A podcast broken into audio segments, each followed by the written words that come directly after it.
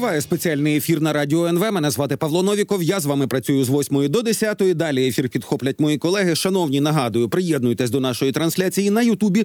Ставте лайки, бо що більше лайків, то більше людей отримають важливу інформацію. Так працюють алгоритми Фейсбука. Ну і зараз будемо говорити про найважливіші політичні і геополітичні виклики, які є з нами на зв'язку. Політичний експерт Тарас Загородній. Пане Тарасе, вітаю в ефірі. Слава Україні. Героям слава. Давайте почнемо з невизнаного Придністров'я, така собі республіка шериф, як її дуже називали, або республіка Контрабас, її так теж називали. Напередодні там збирали так званих депутатів всіх рівнів. Вони опублікували якесь звернення. І Якщо ну, там пару днів тому попереджали, що вони можуть ці всі так звані депутати звернутися до Росії, типа спасі, то зараз їхнє звернення ну все ж таки не настільки е, різким вийшло. Вони зверталися взагалі до всіх, як вже жартували написали, написали навіть в спортлото, зокрема і до групи п'яти, до якої входить також Україна, що нібито Молдова їх притісняє. Там давайте всі нас захистять. От те, що не вийшло звернення про приєднання до Росії. Як ви гадаєте, це вони на місці щось вирішили ну не докручувати? Ну, дивіться, там декілька є трендів.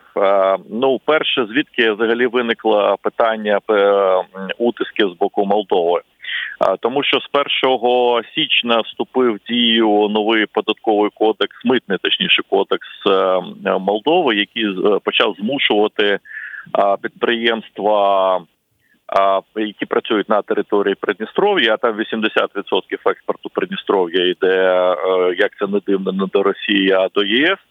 Вони почали змушувати теж сплачувати більше податків Е, до молдовського бюджету, е, тому що це є вимога євроінтеграції Молдови, і тому у них е, це одна з причин, чому вони почали це так активно обговорювати. Друга причина це звичайно політика. Тут є гра Росії, яка намагається використати будь-які протиріччя всередині будь-яких країн. Це стосується не тільки Молдови, Польщі, Євросоюзу і так далі для вирішення своїх своїх проблем і відповідно таке звернення. Е, Чи ну знаєте, тут питання не в тоні в дійсності воно таке достатньо м'яке, якщо порівняти з тим, що очікували. Ну, мабуть, це ще пов'язано з тим, що а, буквально два дні тому представники держдепу приїжджали до Тарасполя і, мабуть, провели виховну роботу е, в стилі не треба балуватись. Е, але чи використає Росія навіть такі м'які формулювання для того, щоб е, реалізувати це на практиці? Ми ще подивимося, сьогодні буде звернення Путіна, як вони це будуть використовувати. Але е, там же ж є таке цікава річ, що самі керівники Придністров'я, так званого, вони в принципі взагалі не бажають щось міняти. У них і так все добре. Вони фактично так давно інтегровані в, в економічне життя Молдови ще з 90-х. В Європу їздять у кожного по декілька паспортів, в тому числі українські. Є контрабас, як ви правильно говорите, і у них їм поява якихось кураторів з Москви і а, приєднання до Росії взагалі це не дуже цікаво, тому що вони розуміють, що це викличе автоматичний е, економічний колапс Придністров'я. Бо це означає автоматичні санкції проти всіх підприємств Придністров'я. Це означає в тому числі автоматичні санкції з боку України, тому що тоді буде розповсюджуватись законодавство України щодо. Ну там неможливості торгівлі з території Російської Федерації і так далі, і так далі. Тому подивимося, як будуть розвиватися події, але я поки ну не бачу таких великих переваг для Росії створення такої додаткової точки напруженості, а вже в Молдові, тому що це навпаки підтвердить найгірші прогнози стосовно того, що Росія ну не буде зупинятися на Україні. Добре, ну і по суті, якщо місцевим так званим керівникам це все справді вигідно, вони нормально заробляють, вони тут самі собі князьки, все йде через Молдову. Вони справді зареєстровані. Ці всі підприємства уже по молдовському законодавству і тільки так можуть потрапляти на експорт. Там і бренді, там і різна сільгосппродукція, ну і багато чого там вироблялося. То відповідно зараз вони живуть тільки тому, що Молдова недостатньо сильна для того, щоб вирішити проблему Придністров'я Майя Санду, яка матиме цього року вибори. Ну вона ж теж напевно не хоче додаткової ескалації, але з іншого боку, ну додаткові там пара сотень тисяч голосів з невизнаного Придністров'я з молдавськими паспортами. Це ж можлива гра на проросійські сили. Я думаю, що тут і цей фактор треба враховувати.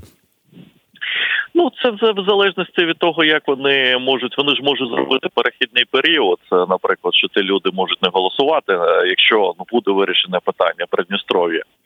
Е, Це е, таке поки що питання, але в дійсності сил немає, тому що навіть яка не яка армія Придністров'я, яка в основному е, комплектується з місцевих е, мешканців, які мають е, теж по декілька паспортів, в тому числі молдовські, вона більше і сильніша ніж армія Молдови, якої ну військових сил ну досить мало. Це раз. По-друге, ми повинні розуміти, що там є обмеж у Придністров'ї гарна географія. Вони розділ відділені від Молдови е, річкою Дністер. І так просто здійснити навіть е, військову операцію, ну це фактично неможливо. Це легше зробити з боку України, тому що там немає ніяких перешкод. Але Україна навряд чи піде на це без офіційного запрошення з боку уряду Молдови, тому що це є офіційна територія Молдовської республіки, і тому там така достатньо патова ситуація в даному випадку. Ти не немає сил, а ти не хочуть, е, а ти хочуть залишити все як є. І тому ну я не виключаю, що росіяни будуть качати цю ситуацію, як вони люблять робити, не робити таких різких е, крок. Це найбільший мирний сценарій в цьому випадку. Ну тобто, тобто, по суті, Путін може сьогодні похвалитися, як сильно люблять Росію і як на Росію сподіваються. Ось, наприклад, у Придністров'ї, що вони вже звертаються або допомогою. Там же ж окремо наголошено про 200 тисяч громадян Росії. Ми ж пам'ятаємо, да, і сьогодні вже згадували, що це громадяни Росії, які можуть бути також громадянами Молдови, громадянами е, значить України, а можливо і ще чогось. Цікава історія. Давайте тепер до російської дезінформації у Польщі вже почали правоохоронці замислюватися, чи немає серед деяких оцих мітингувальників, фермерів, так званих російського впливу. Ну і секретар РНБО України Олексій Данілов називає навіть бюджети про те, скільки Росія витрачає. На кампанії з дезінформації, е, от е, було навіть попередження, що в Україні хочуть там на весну літо організувати чи то спровокувати майдан 3 що смішно, бо майдани не організовуються ззовні, але бюджети називаються справді серйозними. Результативність цих використання цих бюджетів, я так розумію, для Росії не так важлива. Е, Ну не так важливо, але вони в цьому майстри. Я от дивлюся, як вони дуже грамотно розігрують ситуацію в Польщі. Е, Ну результати є. Так, тобто вони використовують будь-які протиріччя у будь-якій країні для реалізації власних е, інтересів. Найцікавіше, що от ну пам'ятаєте історію з Ткачом, який поїхав на кордон з Білоруссю. А там, якщо подивитися на ситуацію з експортом, наприклад, російського зерна до ЄС, то виявиться, що його значно більше на території ЄС. Воно ж досі не заборонено. От тільки нещодавно. е, Латвія заявила, а чого ми не заборонили досі досі експорт е, Росії до Європи зерна, так краще давайте українське брати, а не російське. В чому в чому в чому проблема? Е, Так ось там е, в дійсності Росія демпінгує, в тому числі на ринку зерна Європи. А через в тому числі як таку мережу корисних ідіотів і проплачених людей, вони досить грамотно розмухують анти, саме антиукраїнські настрої в Польщі, що дуже небезпечно в дійсності для України. Е, Тому що там ну є сили, які грають на антиукраїнських силах і на антиукраїнських настроях і не перший рік. І тому от в Польщі вони достатньо грамотно розігрують. Я от дивлюся, як вони акценти правильно розставляють. Ну з точки зору проведення а, спеціальної операції. Тут вони майстри. У росіян ну є такі можливості. Ось і стосовно всіх інших речей, вони от отут може і ефективно спрацювати, принаймні Польщі. Ми бачимо, що е, це одразу ж кидаються протиріччя між Польщею та Брюсселем, так як і іншими країнами. які протестують проти так званого зеленого переходу в сільському господарстві ЄС. Замішано це на внутрішньополітичних питаннях Польщі, де фактично є двовладдя. Дуда належить одній партії, а Туск іншій партії. І багато чого іншого, тому тут е, не слід звичайно недооцінювати росіян і активніше працювати, в тому числі для взаємодії з польською владою, тому що ну Польща це наш стратегічний партнер, і ми повинні а, вибудовувати з ними стосунки і виходити на взаємовигідні в першу чергу економічні відносини. Ну і власне про стосунки української влади і польської влади, тобто про відносини на міждержавному рівні, напередодні заступник міністра економіки України Тарас Качка написав, що провів 4 години дуже насичених переговорів з міністром розвитку і технологій Польщі і міністром сільського господарства. І далі, от оскільки ця тема, і коли вириваються справді і в українських медіа з контексту, він прямо пише, що це вирвано з контексту контексту фраза, що можливо Польща і Україна взагалі зупинять торгівлю, то от Тарас Качка пише дослівно всіх заохочую повністю і уважно прочитати заяву Дональда Туска з усіма елементами риторики і пунктуації. Новинні заголовки можуть ввести в оману. В цю хвилину, як ніколи, зберігаємо спокій і наполегливо працюємо. Він зараз натякає на те, що якісь рішення уже по суті знайдені, і питання тільки в тому, що ці рішення знайдені. Ну це мої питання. А так пізно і б, ну таки дійсно спрацювала російська пропаганда. Тут що нам як суспільству з цим робити, і як нам не вкинутися в нову крайність, що там всі поляки злодії і тільки вороги України, тому що таке теж розмухується тепер уже в Україні. Е, звичайно, ну дивіться, там є як об'єктивні, так і суб'єктивні фактори. Е, все ж таки взаємостосунків України та ЄС, тому що Польща це частина, все ж таки ЄС. Е, це принципова різниця в побудові сільського господарства в Україні та в країнах ЄС. Там головним виробником на землі є фермер, який виробляє кінцеву продукцію, і вони будуть.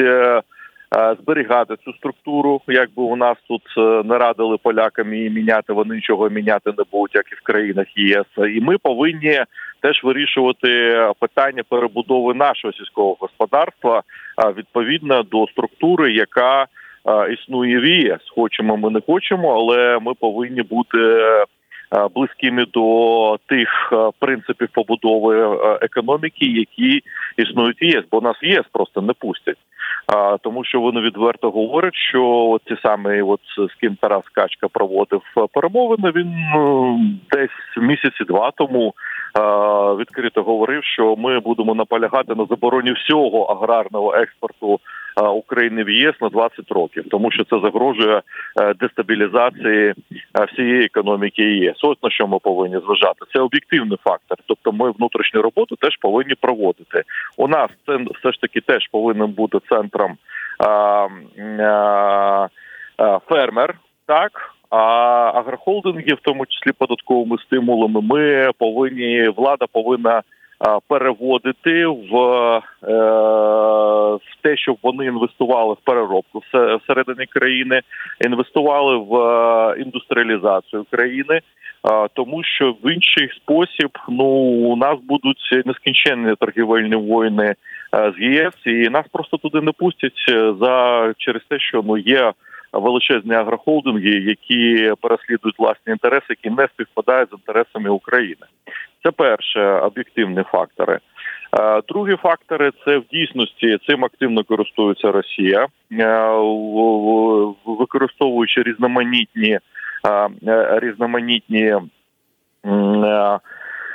там профспілки, у тих, яких є інтереси в Росії, в тому числі, та багато чого іншого, і вони роздмухують цю ситуацію. Ми не повинні.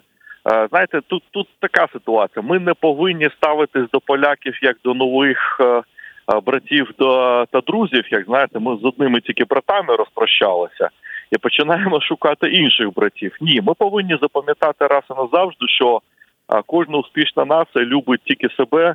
Дружить за гроші або через необхідність, так і ми не повинні ставити, що там є друзі, е, якісь брати і так далі. Є партнери, з якими в нас можуть співпадати економічні та е, воєнні інтереси, а можуть і не співпадати. І тут нічого страшного немає. Тут слід е, теж думати е, в першу чергу теж про свій інтерес і як його правильно вибудовувати.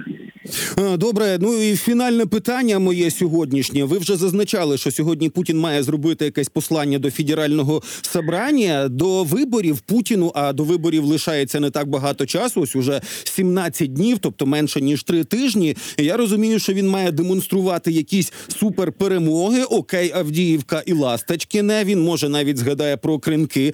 Це якщо ми про успіхи російської армії. Оці всі е, бухтіння у невизнаному Придністров'ї, але ну щось же він має сказати своєму населенню, таке, що таке, що ну там ще, ще раз його згуртує навколо цього російського фюрера. В дійсності так, тому що Путіну потрібна щира перемога. Щира перемога з відсотком десь е, 80%. І вони будуть шукати, будуть шукати різні способи для е, мобілізації власного населення, тому що питання навіть не в політичній конкуренції, там політичної конкуренції немає. Специфіка автократичного режиму Путіна полягає в тому, що йому не потрібна, знаєте, така пасивна перемога без вогника, те, що називається. Йому потрібно, щоб е, люди прийшли щиро за нього проголосували, були упевнені в тому, що вони беруть участь в управлінні державою. І тому в даному випадку я не виключаю різноманітних різноманітних е, історій. Я взагалі не виключаю, що може піднятися питання Абхазії та Південної Осетії. Для до речі, їм легше буде їх е, оголосити частиною Росії, тому що у них є спільний кордон з цими е, утвореннями сепаратистськими на території Грузії. Е, знаєте, як, як вони говорять, приростає Росія так новими землями. І я от не виключаю, що вони можуть е, все ж таки з Придністров'ям якісь кроки зробити, але вони можуть бути мати подвійне тлумачення.